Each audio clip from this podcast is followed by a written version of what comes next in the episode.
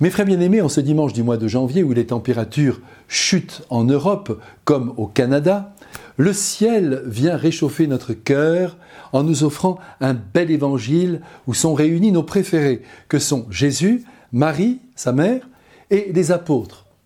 Et c'est aussi la fête à plein bord pour un couple qui vient ce matin même de se marier.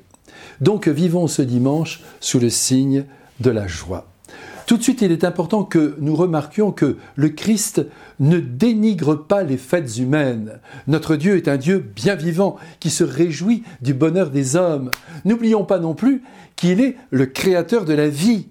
Les têtes d'enterrement que certains hommes affichent au nom de la gravité et même du sérieux de la vie empoisonnent de leur pessimisme l'espérance dont nous avons pourtant tous besoin. Le grand signe, le signe qui est donné aujourd'hui à Cana, pour parler comme Saint Jean, nous révèle déjà au seuil de la vie publique l'identité de Jésus. Mais n'allons pas trop vite. Après le mariage, la fête qui a fait corps avec euh, des prières s'est admirablement déroulée. Tout le monde a bien mangé et tout le monde a déjà bien bu comme il se doit. Seulement voilà, quand le gâteau arrive, il n'y a plus rien à boire. Et sans doute, la Sainte Vierge qui voit tout, qui entend tout, qui subodore le moindre manque, rien d'étonnant à cela. Elle est la mère de l'humanité, elle n'admet pas que ses enfants souffrent de quoi que ce soit. Eh bien, cette Vierge, en regardant la tête des domestiques, a tout de suite compris qu'il y avait un problème. Alors, qu'est-ce qu'elle a fait? Elle a filé la cuisine, et l'air de rien, elle a repéré, elle a vu que le vin faisait défaut. Et comme il n'est plus temps d'aller chez le marchand, elle va chercher l'inventeur du raisin, son fils bien-aimé, qui, elle en est convaincue, fera le nécessaire d'un coup de baguette magique. Mais oui. Comme vous l'aurez noté, la Vierge ne s'impose jamais. Elle dit simplement à son fils que le vin manque à la fête. Ils n'ont plus de vin, les pauvres.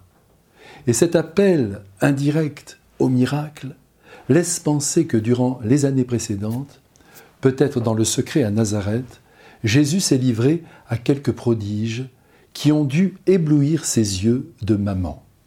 En tout cas, Marie est très sûre d'elle et elle ose avec délicatesse demander à son fils d'agir.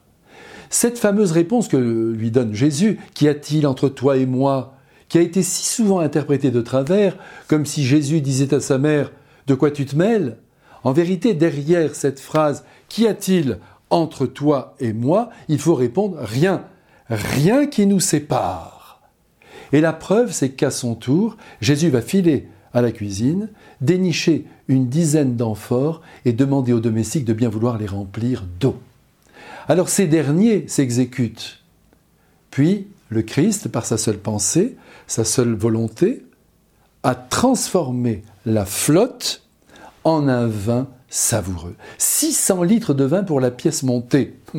Aussi, la réaction des invités ne nous étonne pas alors qu'ils savourent ce vin divin et constatent que le meilleur a donc été gardé pour la fin. Eh bien, laissez-moi vous dire que la venue du Christ sur la terre, avec le vin de la sagesse contenu dans l'Évangile et son sang précieux, ouvre les derniers temps de l'histoire de l'humanité. 2000 ans déjà se sont écoulés, et nous ne savons toujours pas quand Jésus reviendra, demain, je ne sais pas, dans dix mille ans, dans cent mille ans. Ce qui est assuré, c'est qu'au jour de son retour, il célébrera notre mariage avec lui, et il nous emportera pour la fête éternelle, où rien alors ne nous manquera. Alors qu'il nous bénisse déjà avec son Père et l'Esprit Saint, et nous recevons volontiers cette bénédiction. Bon dimanche à tous. Amen.